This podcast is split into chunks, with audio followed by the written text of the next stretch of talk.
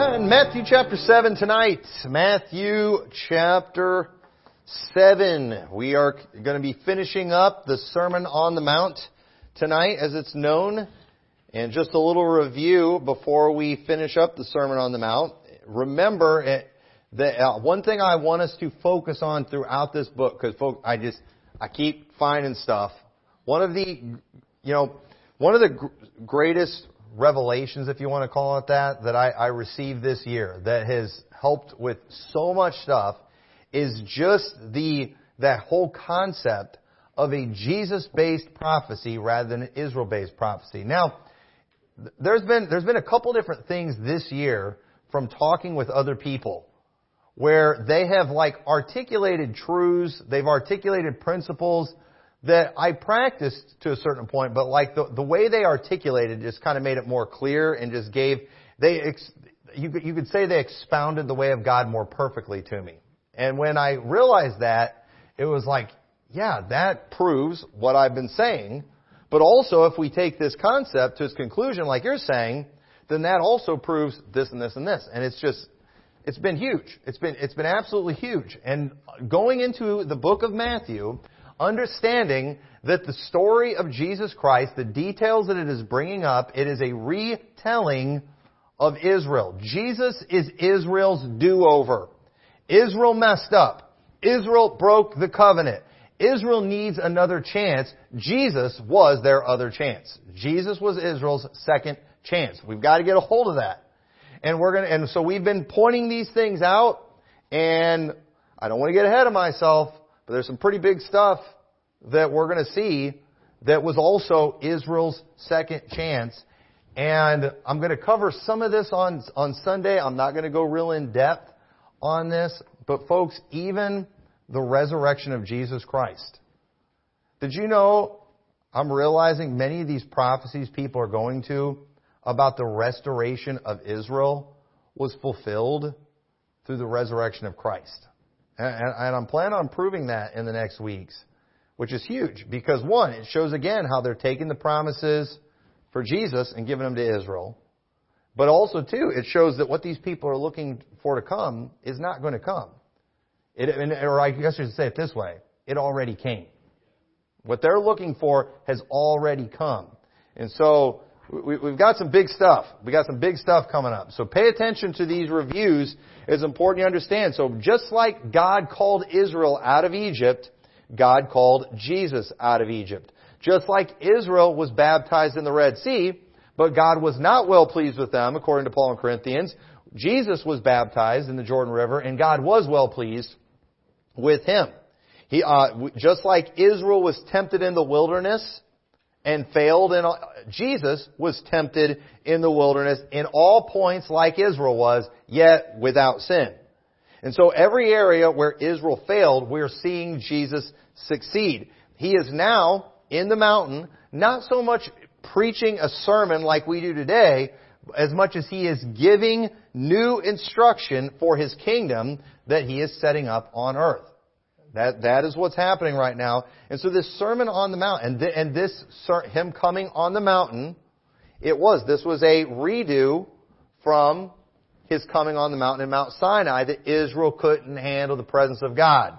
He has now made himself a little lower than the angels, and he is fulfilling the prophecy of Moses we're going to look at here in just a second. And so this sermon, it's not like many sermons today where we kind of pick a topic and we kind of focus on that topic. This is all instruction for his kingdom. The people of, the, of Israel had been commanded by Israel, the man. They had been commanded by Israel, the man, to follow Shiloh. They had been commanded by Moses to follow the prophet like him that would someday come. And this right now, this is the time. This is the event that Israel prophesied of. This is the event that Moses prophesied of. And not just Moses, but the law itself prophesied of this. They had direct orders from the law, from Israel their father, to do whatever that man said. So all these words that Jesus is speaking in the mount, they should have taken these just as serious as they did the Ten Commandments and the law of Moses. them rejecting Jesus was rejecting Israel and rejecting Moses. In Genesis 49:10, Jacob speaking, the scepter shall not depart from Judah, nor a lawgiver from between his feet until Shiloh come, and unto him shall the gathering of the people be. Jacob put Judah in charge of his brethren. He was to lead his brethren until Shiloh came. And Shiloh came, and they were supposed to follow him, according to their father, Israel. Israel is the one who inherited the land. Israel, it was his. And, and, and it went to those who not just physically descended from him, but those who remained under his authority and followed the law of their father. We, you cannot, just like you cannot continue claiming to be an American when you are just violating everything that America stands for. You go against everything America stands for. You leave the land. You know, there's ways you can revoke your citizenship and all that kind of stuff. And Israel did just that when they rejected the Messiah.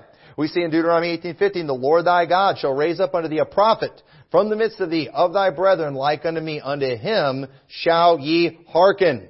According to all that thou desirest of the Lord thy God in Horeb in the day of the assembly, saying, Let us not hear again the voice of the Lord my God, neither let me see this great fire any more, that I die not. And the Lord said unto me, They have well spoken that which they have spoken. I will raise them up a prophet from among their brethren, like unto me, and I will put my words in his mouth.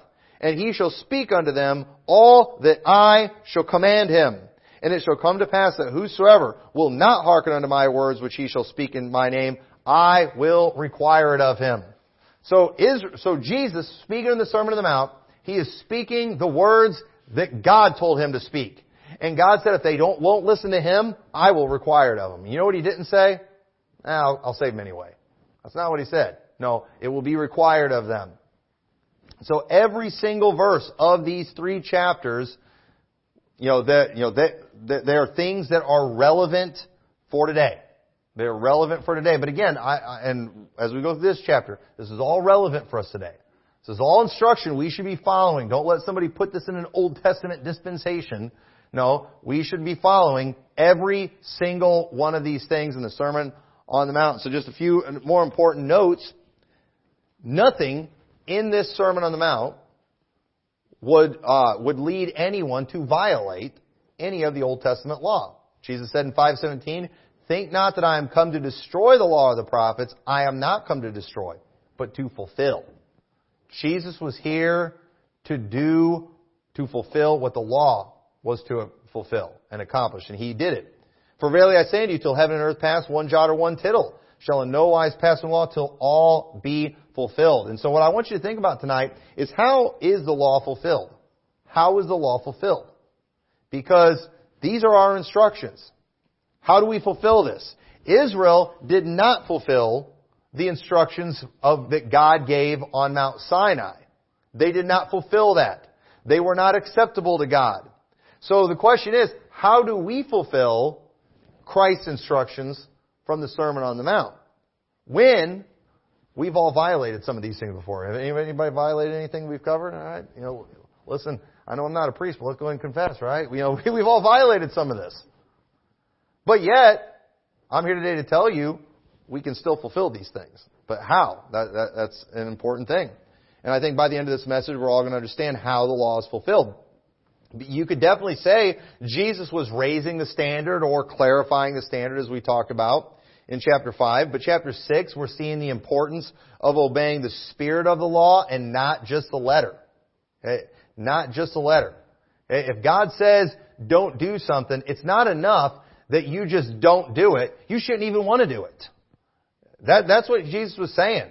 It's not about just what you can physically make your body do, but no, even in your heart, God wants you obeying Him and following Him. It's kind of like the story of the little boy who was told to sit down over and over again in the classroom and he kept standing up and finally he just gave up and he sat down and the teacher, you know, the teacher was glad he was finally sitting down. He said, I might be sitting down in my seat, but in my mind I'm still standing up. You know, that's, that's still rebellion. That's still rebellion. And there's a lot of people, they're following the letter of some of God's instructions, but in their mind, they're not obeying it. They don't want to be doing it. They're going along. And everybody's, every parent's seen this with your child before. It's still sin. If you if you tell your child to go clean their room and they go clean their room and they've got a bad attitude and they're stomping around and they're you know mumbling under their breath and things like that, they're they're obeying you, but they're still sinning. That's that's still sinful in doing that. And so nothing we have read so far could be considered irrelevant for us today, but if somebody wants to get contentious, and there's dispensationalists out there that might, the only verse they could go to is Matthew 5:23 where it says, "Therefore if thou bring thy gift to the altar, and there rememberest that thy brother hath aught against thee, leave there thy gift before the altar and go thy way, first be reconciled to thy brother, and then come and offer thy gift." And so a dispensationalist could take this and they will use this one verse to prove, see this isn't for us, ladies and gentlemen. I mean, are we supposed to be bringing gifts to the altar? Are we supposed to be bringing sacrifice to the altar right now? Obviously, this is still under the Old Testament dispensation because the death of the testator hadn't come yet. Just understand, if you ever hear anybody say that, that person is someone who has not learned one thing from the Sermon on the Mount, especially chapter 6. They haven't learned the spirit of the law. Because, again, you know, it's, it's about the, it's the principle of it. Obviously, they were still under that system when Jesus gave this, but the point was, of, of that whole thing was that being right with your brother is important. Before you're going and going through the motions of offering these gifts and things at the altar, you take care of things between your brethren. That's, that's an important thing to do. So obviously, we can still make that application today. You know, we should, you know, we should make things right with our brethren when we know they have aught against us. This isn't about the sacrifices. This is about taking care of things before your brethren. Do you think God wants us having good relationships with each other? Yes, He does. For sure. So, uh, don't, don't let anybody get contentious and mess with you on that. So if those under the old covenant couldn't fulfill the law and keep the covenant, then how can we expect to keep the law in the new covenant? But every command that we see in here we should all strive to keep, but every one of these commandments, we could all say, we have failed to keep them at one time or other, but that does not mean we're without hope. So let's go through these commands. It's just about understanding how these things are fulfilled. And some of this, I think we kind of take for granted, you know, under this new covenant. Because we do. We have so much liberty in this new covenant. It's very easy for us to take certain things for granted that this generation would not have taken for granted. But I think we forget this sometimes, and so hopefully tonight will remind us. But let's go ahead and start reading. In verse 1, judge not. That's all it says, right? Famous, everybody knows this verse, right? No, judge not that ye be not judged. For with what judgment ye judge, ye shall be judged. And with what measure ye meet, it shall be measured to you again. And why beholdest thou the mote that is in thy brother's eye, but considerest not the beam that is in thine own eye? Or how wilt thou say unto thy brother, Let me pull out the mote out of thine eye, and behold, a beam is in thine own eye? Thou hypocrite! First cast out the beam out of thine own eye, and then shalt thou see clearly to cast out the mote out of thy brother's eye. What we are seeing here in this is not a command to not judge, because we are going to see later on, we are actually commanded to judge certain things. We'll see that in a little bit. The problem here isn't judging, but it's judging with hypocrisy. We should not be hypocritical in our judgment. With what judgment ye judge, ye shall be judged. This is like what Jesus said before, uh, for if we forgive men their trespasses, your heavenly Father will also forgive your trespasses. We see that principle often in the Bible that how we are with others is how um, God, you know, how God is going to be with us. we'll see more examples of that in this chapter.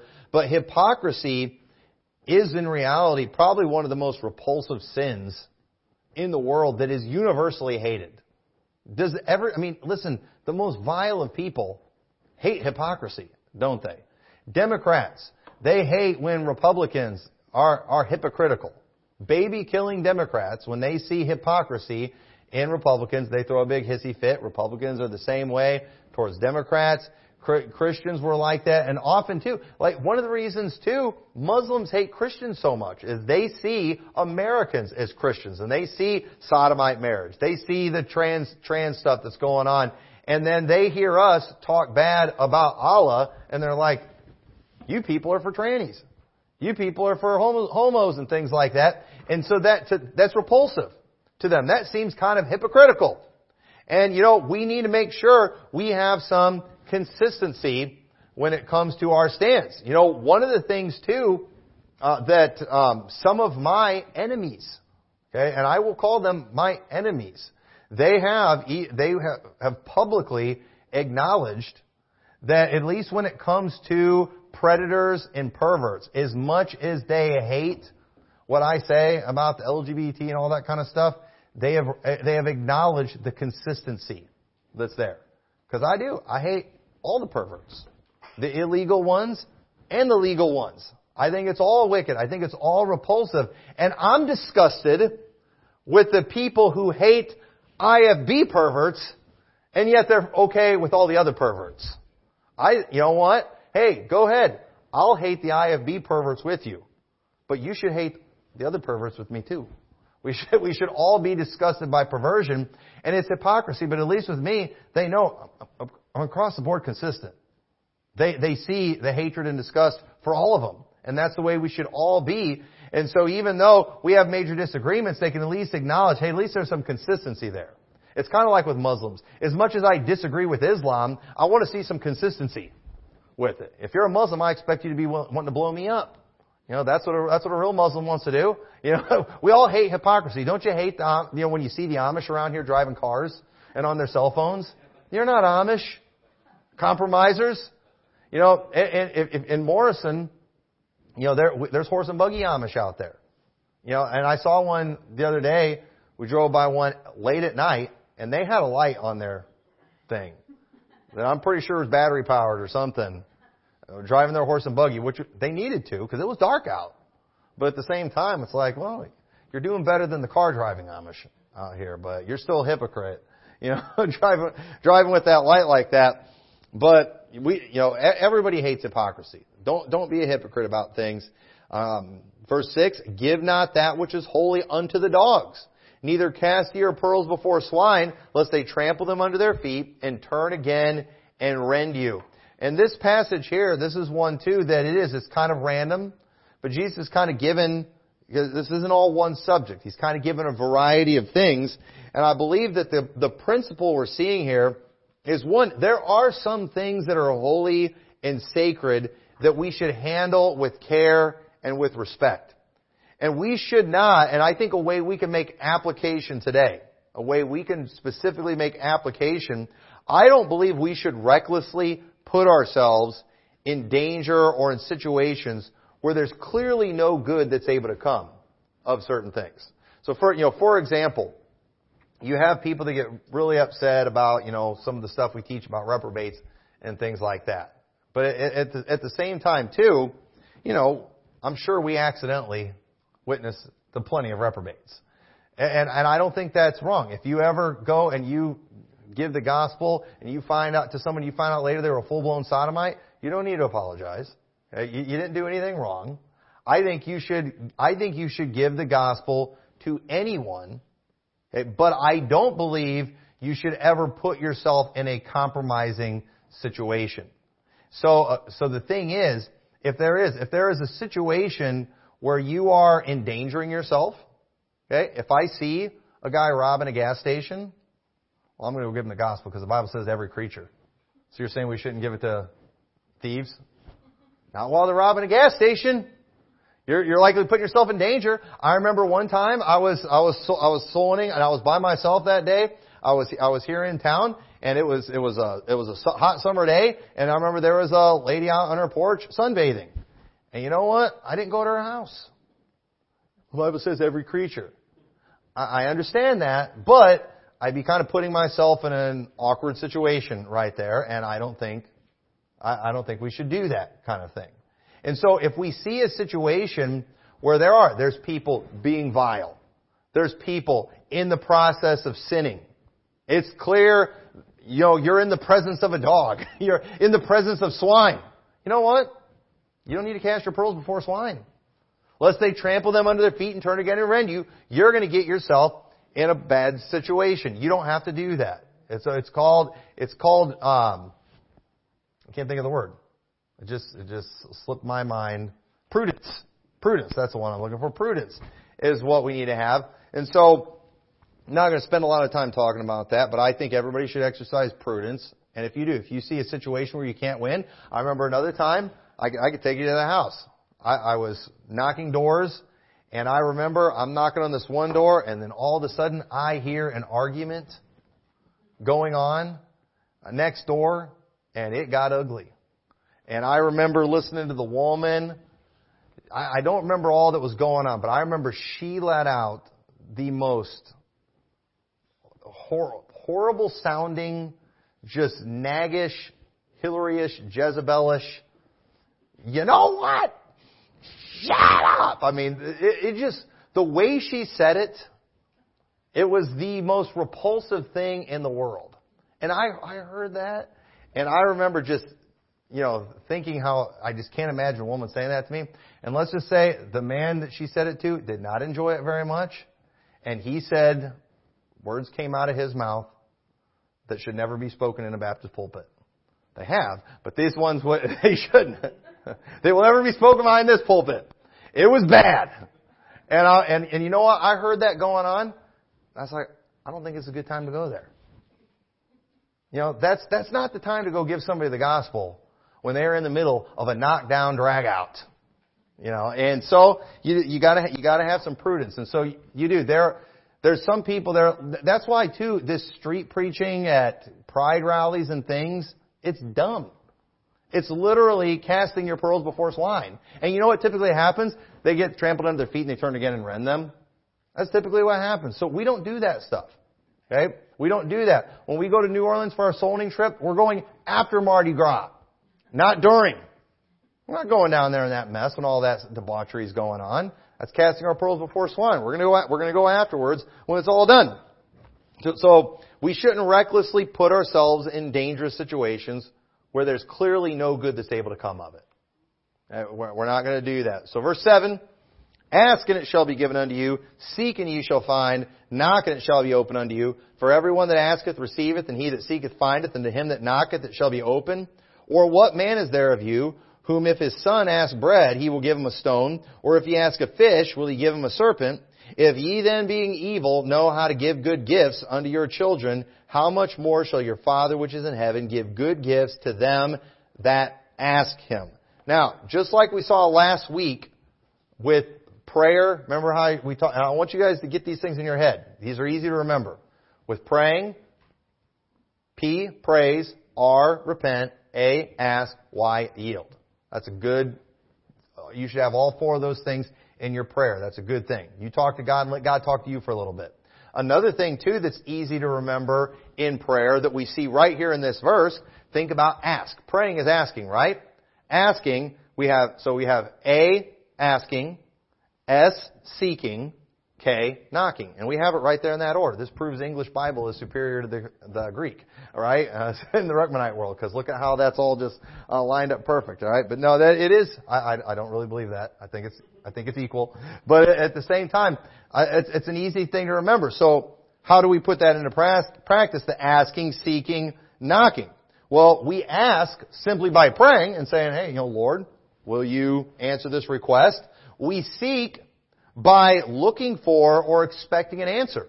It's like sometimes we pray and then God ends up answering these things and we don't even notice.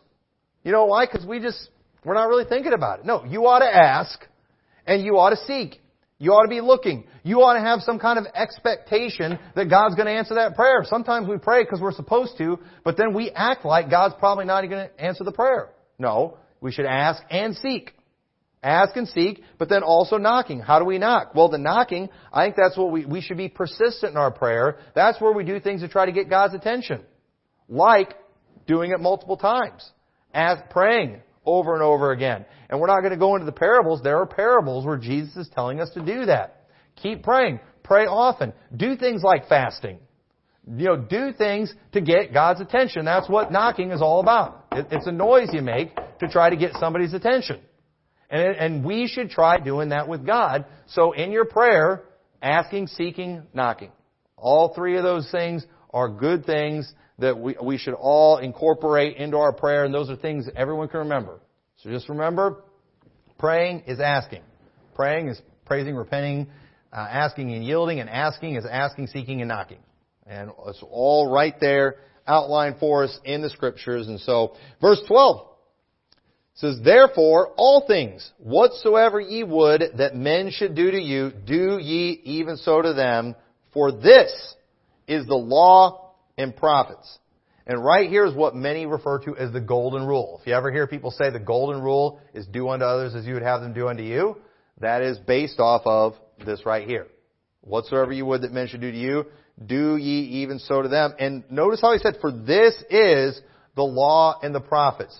You will obey the law. You will fulfill the law if you just do unto others as you would have them do unto you. If we just treated others the way we want to be treated, we would follow the law. That's why he said this is the law and the prophets. The, this is the lesson that all these laws we're trying to teach you. I'm summing it all up in just a few words. Whatsoever you would that men should do to you, do ye even so to them. And you don't want other people killing you. You don't want other people stealing from you. You don't want other people committing adultery, uh, you know, with your wife. You don't want other people doing these things to you. So don't you do these things to them. And if you operate that way, you're going to follow the law. And so, uh, and again, this is another example too of a verse showing how, you know, God deals with us the way we deal with other people. God watches how we are with other people. And, and many people, while they don't live by the golden rule, they just do whatever they feel like doing at that time. Well, just understand, if that's the way you are with everybody else, that's probably how God's going to be with you. And if you're giving people everything you think they deserve, watch out. God's probably going to give you everything that you deserve. And we, I don't want to live that way. I don't want to, I don't want to deal with that. But if that's how you're going to be with everybody else, that God's going to be that way with you. I want other people to forgive me when I mess up. I want other people to forget it when I mess up. I don't want them to ever bring it up again. Just any, in every area, if we would all take the time to think that, what, how would I want people to be with me? What would I want people to do with me in this situation? And you should do that thing. And you know what? I think we've all been there before. I know I've been there before where you have had people do things to you as you had done to others and it didn't work to your benefit. And you know, it, it stinks when that happens. So we really need to make sure we stay focused on this and if we do, you know, we'll follow the law. Verse 13, enter ye in at the straight gate. For wide is the gate and broad is the way that leadeth to destruction, and many there be which go in thereat. Because straight is the gate and narrow is the way which leadeth unto life, and few there be that find it. And I think basically what he's saying right here is don't follow the crowd. The crowd is typically going to get things wrong. It, the crowd typically gets things wrong. I remember one year I was blessed because I was looking in the newspaper after one of the elections, and I voted in the minority in this area on every issue on the ballot. And I was like, well, I guess I'm on the straight gate because I'm literally in the minority on everything. And it's not. And you know, if you're if you're doing what the masses are doing, you're probably in the wrong. That's basically what he's saying right here. And so he's saying not to follow the crowd, but also he says beware of false prophets, which come to you in sheep's clothing, but inwardly they are ravening wolves. Um, ye shall know them by their fruits. Do men gather grapes of thorns or figs of thistles? Even so, every good tree bringeth forth good fruit, and a corrupt tree bringeth forth evil fruit. A good tree cannot bring forth evil fruit, neither can a corrupt tree bring forth good fruit. Every tree that bringeth not forth good fruit is hewn down and cast into the fire. Wherefore, by their fruits ye shall know them. And I, I want to spend a little bit of time on this because this is, this is important here. Many times people make the mistake in this passage of thinking the fruits is exclusively someone's doctrine. Okay? That, that is not true. Well, we, here's what you need to understand about this phrase right here. Jesus is not dealing with a single issue when he makes the statement. He is basically, you know, just telling us a general truth here that you will know them by their fruits. We can make application on that in literally just about anything that you will know them by their fruits. For example, I, I could just say that um, you, you could figure out what team someone is a fan of by their fruits. Okay? So basically, if I want to figure out the fruits of Aaron as far as what team he likes, you know, I will pay attention by, I'll, I'll know by the fruits, meaning he'll probably wear clothing that represents that team. He will probably talk often about that sport. And, you know, you know, there, there's certain things I will be able to expect from him.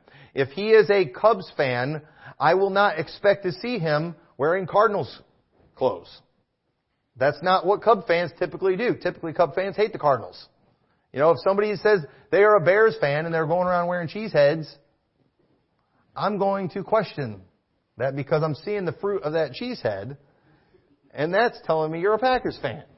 Okay? And typically Bears fans don't like Packers. You know, that, that's kind of that's kind of how these things go. And so obviously you can make application with doctrine, but across the board, this I believe this applies to every area of life.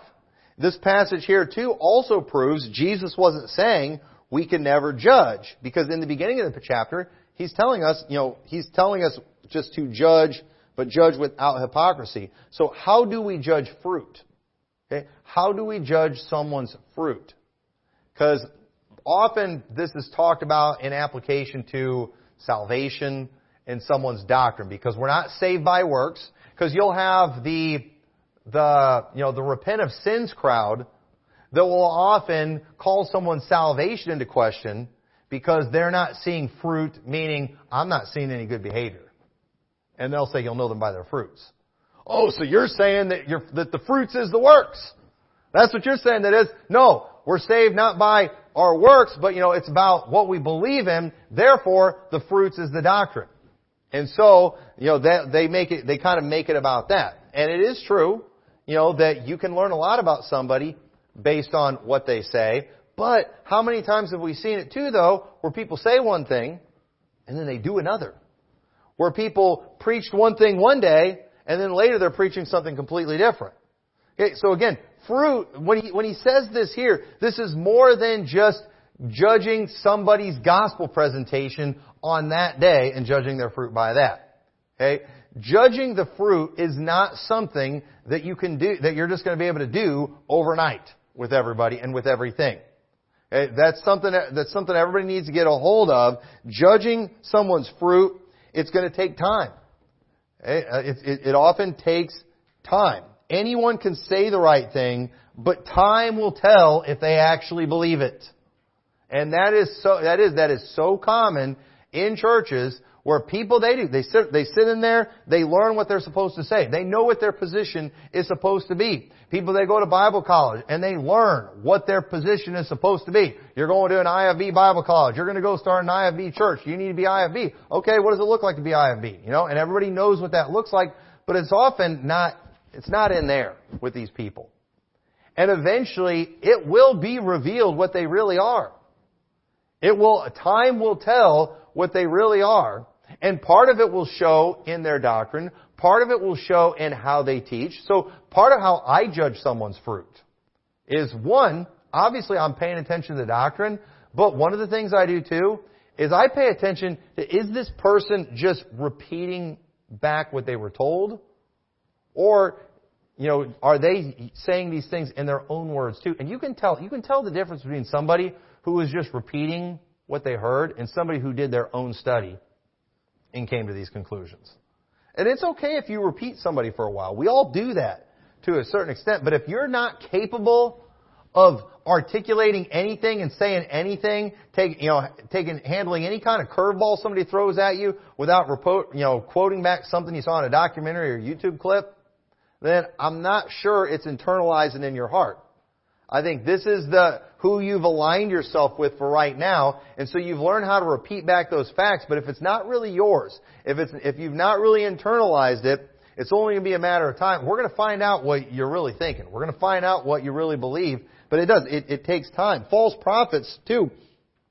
False prophets don't exclusively teach bad salvation doctrine.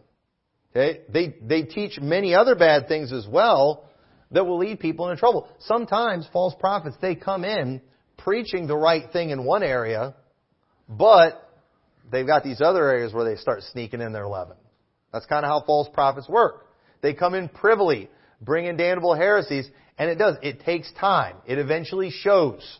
It's kind of like too, you know, when, you know, and I, I'm not a planter or farmer or anything like that, but I've been told that tares and wheat at first don't look that much different. Unless somebody's like really trained, they, they look very similar. But eventually you see the fruit of those things. Okay. I know almost nothing about plants and all that kind of stuff. But you know, uh, like if, if right now, I wouldn't be able to tell you the difference between an apple tree and a pear tree because there's not going to be any fruit on it right now. Some people could, but I couldn't. But you know, I but I when it when the fruit's on there, I can tell. And so understand it takes time for fruit to manifest itself sometimes, and we need you know what we're supposed to do? We're supposed to judge the fruit. Producing fruit is not exclusively too about getting someone saved. Saved people can produce bad fruit in certain areas. Sometimes people are right on the gospel, but they stink at living life. You know, they're right on the gospel, but they don't have good Christian behavior. They're not, you know, there's, there's people too, they're just not able to produce disciples. You know, they, uh, they don't produce good families. And when you do, when you see, you know, all this bad fruit coming from somebody, you know, you know, as, as a pastor, you know, I mean, you know, God forbid one of my kids go bad, it can happen. You know, it, it can happen, but it's some, you know, you're, you're, all your kids are going to have to make a choice their own choices one of these days. But like if all my kids are turning out bad, then you know what? It's okay for you to judge my fruit and like, you know what? Maybe Pastor Tommy doesn't really know what he's talking about in this area. Yeah, but at least I'm right on the gospel. Okay, good. You know, I'm glad you're getting people saved, but forgive me if I don't listen to you when it comes to child rearing. I don't think you know what you're talking. I don't think you know what you're talking about. It's okay to judge the fruit. That's what I've done. You know, there, there's people out there who I've listened to closely, and I still listen to closely when they preach on these things. You know why? Because I've judged their fruit, and they've, produ- they've produced good things. And so, um, just whenever it comes to this, you'll know them by their fruits. Don't make this only a salvation doctrine thing. This is a principle across the board. You can make it with an electrician. Is he really a good electrician? Well, you know him by his fruits. If he goes and works on electric in your house and, and your house burns down after that and none of your light switches work and, you know, and, and your outlets don't work, he's not a good electrician. You'll know him by his fruits. A carpenter, if he builds a house and it falls down, he's not a good carpenter. Why? I've seen the fruit. I've seen what he produced. You want to know if I'm a good artist? Go look at some of my drawings. That's my fruit. And you'll see, you're a bad artist. And I am a bad, I, I'm a bad artist. You'll know them by their fruit. So, don't, the reason I say don't let people make this exclusively a salvation thing is because the whole point of this, you'll know them by their fruits, is because we're all supposed to be judging. We're supposed to be judging. When somebody is out of shape, they're probably not who you want to listen to when it comes to health advice. When someone has a bad marriage, you don't go to, you know, you don't go to, who can't stay married these days? I was going to say Elizabeth Taylor. Isn't she dead now, though? That's who people used to say because she'd been married a zillion times. You don't go to those people. You know why? Bad fruit. They can't keep a marriage together. You, you don't go to people like that. So always keep that in mind. And you shall know them by their fruits. It's not just a salvation thing. It, it's it's a, a principle across across the board. And so ultimately, too, what we're seeing, Jesus is telling these people, don't believe everyone you hear. Don't believe everyone you hear. Bad people are going to come along. Bad people are going to come along, they're going to lie to you, they're going to mislead you. Judge the fruit of anyone that you listen to. So verse 21, Not everyone that saith unto me, Lord, Lord, shall enter into the kingdom of heaven, but he that doeth the will of my Father, which is in heaven. Many will say unto me in that day, Lord, Lord, have we not prophesied in thy name? And in thy name have cast out devils, and in thy name done many wonderful works. And then will I profess unto them, I never knew you. Depart from me, ye that work iniquity. What is the will of the Father? Well, John 6:38 says, "For I came down from heaven not to do mine own will, but the will of him that sent me. And this is the Father's will which hath sent me, that all which he hath given me, I should lose nothing, but should raise it up again at the last day. And this is the will of him that sent me, that every one which seeth the Son and believeth on him may have everlasting life, and I will raise him up at the last day. So, it's very clear what the will of the Father is. That we believe on Christ. That is, that is the will of the Father. End of story. Notice these people in that day, and I have heard so many Calvinist types take this verse, and because your works aren't as good as they think you are, and they're like, but you say you believe, well, just understand, many are going to in that day say, Lord, Lord, have I not prophesied name, name, name cast the devils thy name, done many wonderful works? He's going to say, depart from me, I never knew you. So those of you who haven't been repenting of your sins, I don't know. There's going to be people saying, Lord, that day. That tells me they believe. Um, here's the key. They're professing their works. They're professing their works. Those are the people he's going to say, depart from me to, the ones who are professing their works. He's not going to say, you didn't do those works. But guess what? Our works are filthy rags to a holy God. So, th- that's the point of this. It's he that do, does the will of the Father. You show me what the will of the Father is. And we see it crystal clear in John chapter 6. It's to believe on him. You know why? Here's why we need to believe on him. And I'm getting ahead of myself a little bit because we have to fulfill the law. Okay, and we'll, we'll cover that here in just a second. So verse 24. Therefore whosoever heareth these sayings of mine and doeth them, I will liken him unto a wise man which built his house upon a rock. It doesn't say you'll be saved. But you'll be like a wise man who built his house on a rock. Well, what's the point of that? Well, and the rain descended, and the floods came, and the winds blew and beat upon that house, and it fell not, for it was founded upon a rock. And everyone that heareth these sayings of mine and doeth them not, he should be likened unto a foolish man which built his house on the sand. And the rain descended, and the floods came, and the winds blew and beat upon that house, and it fell, and great was the fall of it. And we can make application here in our churches, in our homes, in our communities. In fact, the first series I ever did in this church, I called it the House on the Rock series. And basically what I did is, uh, you know, like we want to build our house on a rock. How do we build our house on a rock so we can handle the storms? We do the things in the Sermon on the Mount. And we just, I preached a series through the Sermon on the Mount and I kind of geared them towards the homes. And so basically, if we follow these things, when difficult times come, we'll get through them. When difficult times come, we will still be standing. If we don't do these things when difficult time comes, we'll fall. So in our, our families, if we do not practice these things, they will fall apart when difficult times come. Your marriage won't make it when difficult times come if you're not following these things. In our church, if our church is not built on these things, if we are not practicing these things, when challenges and difficulties come our way, we're to fall. In our nation, in our nation, if we do not follow the principles of the scriptures, when difficult times come, our nation will fall. And I believe one of the reasons our nation is still standing today is because we had a good foundation. We used to have biblical principles. Our Constitution reflected a lot of biblical principles. I mean, we had a lot of colonies that had Leviticus 2013 in the laws. Literally written out, Leviticus 2013 in the laws. That was a good foundation. But, unfortunately, you know, Psalms 11.3 says, if the foundations be destroyed, what can the righteous do? That's why they're trying to destroy the foundations. That's why they've been removing these things. That's why they're taking the Bible out of everything. That's why the Ten Commandments are offensive. That's why they're removing prayer from everything. Because these things are foundational. These are the things that will help us stand, and these things are systematically, purposefully being removed from our nation. Because they want it to fall.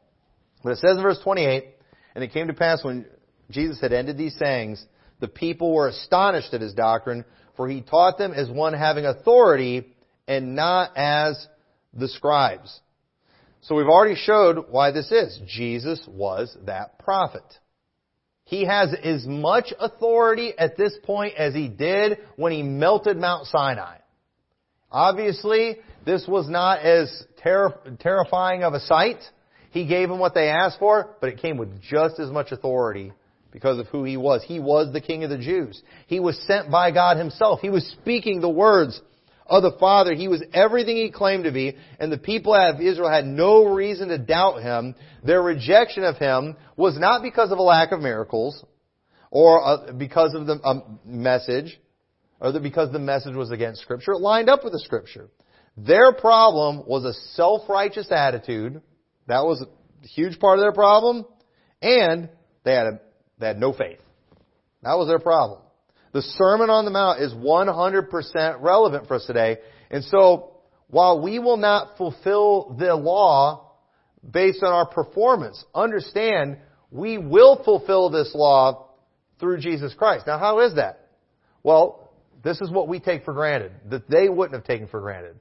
Under the law, there were certain trespass offerings and things. And so whenever they would mess up, you know, we read some of these passages too where it talks about those who are perfect and uh, it says, you know, speaks very highly of some people in the law. It doesn't mean they never committed any kind of sin in their life, but these were people too who I think what it's, it's saying is these people, you know, they were pra- doing the practices you were supposed to do. They were following the ceremonial things. And so whenever they would mess up, you know, they'd, they'd give that trespass offering and they do all those things. And, and they did. They had a priest that would do things to atone for their sins. Now, throughout their history, their priests weren't very good. Their priests were always failing and they weren't doing all the things they were supposed to do. But that was a part of the system that they had. For when they messed up, they had, there were sacrifices and things. Well, understand, we still have that today, except it's not with an earthly temple. It's not with an earthly priesthood. Jesus Christ is our priest. And so understand, whenever we mess up, instead of a Levitical priest offering a new sacrifice for your sin, the one-time sacrifice Jesus made at the cross atones for any future sins that we do. And that's why the Bible says, He ever liveth to make intercession for us. So I can stand here today because I have, and because I have believed on Christ, I can stand here today and say that I have fulfilled this law. You say, uh, Brother Tommy, last week I saw you do something and you know what? That wasn't following the golden rule. And so therefore you messed up. Okay. I did on that end, but understand I have a high priest making intercession for me before God. So I'm covered. I'm covered thanks to Jesus Christ. And so, uh, at the same time too, say, well then we might as well just go do all the sinning we want. Well, hey, if, if you, if you want to do that, that's fine, but just understand, uh, your Heavenly Father is going to get mad and He's going to chasten you. And that's why Hebrews chapter 10, people get messed up on this, think it's teaching you to lose your salvation. But turn over Hebrews chapter 10, and it says in verse 6, 26, For if we sin willfully, after we have received the knowledge of the truth, there remaineth no more sacrifice for sins. Hey, listen, you don't get to sin anymore and then just go offer up a trespass offering. Hey, it's kind of like kids sometimes. I was there before where you went, you went ahead and you did something to your sister, knowing you were going to get spanked, but you're like, I can take it. It's worth it. You know, and there were times I did that growing up. But you know what? You, you can't just go sinning and that's why again, God, God never even cared about those sacrifices. He wanted a contrite heart. That's what God, that's what God wanted. And so understand, hey, you're not under that system anymore, Hebrews. So he said, now, if you go and you sin willfully, there's no more sacrifice. You don't get to offer a sacrifice and you're all good. So what does that mean? But a fearful looking for of judgment and fiery indignation, which shall devour the adversaries. He that despised Moses' law died without mercy under two or three witnesses. Of how much sore punishment suppose ye shall be thought worthy, who hath trodden under foot the Son of God, and hath counted the blood of the covenant wherewith he was sanctified an unholy thing, and hath done despite unto the Spirit of grace.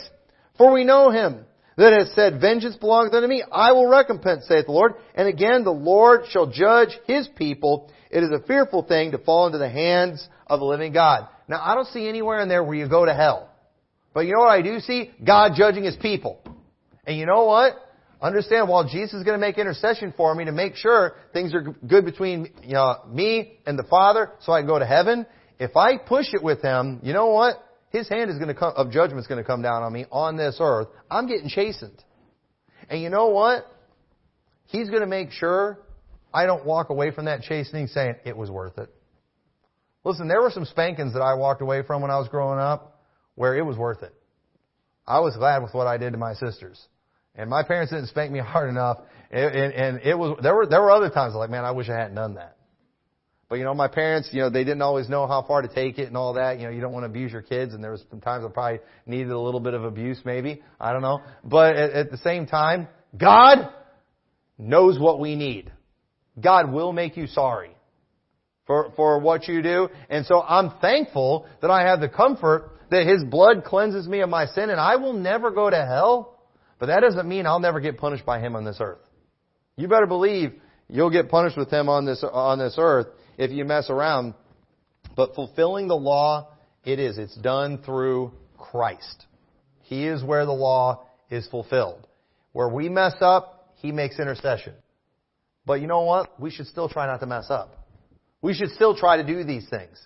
And we do them in liberty. We do them knowing that, hey, even if I mess up, He's there. But let's not do it on purpose. You know, let's, let's make a real effort. I think we can all do better. So, uh, just like the old covenant had priests who offered up sacrifices for sin, we have a priest. He's just already offered up that sacrifice with his body. And it is, it would be a shameful thing to take advantage of that. That, that offering of his body was so much more holy than the offering of a lamb or anything else. And so we shouldn't, you know, we shouldn't take advantage of that. That's, that's a shameful thing. So with that, let's pray. Dear Lord, we thank you so much for uh, this chapter. Lord, we thank you for the Sermon on the Mount. And I pray you'll help us to uh, apply all these things. Lord, we, we briefly covered all these things. We could have preached whole sermons on each of them, but I pray uh, every person here will take them serious. Help them to realize how important these instructions are. Help us not to take uh, the intercession that you make for us for granted, but uh, help it, let it embolden us to just uh, keep moving forward and uh, let your Holy Spirit strengthen us and help us do better in these areas. In your name we pray. Amen.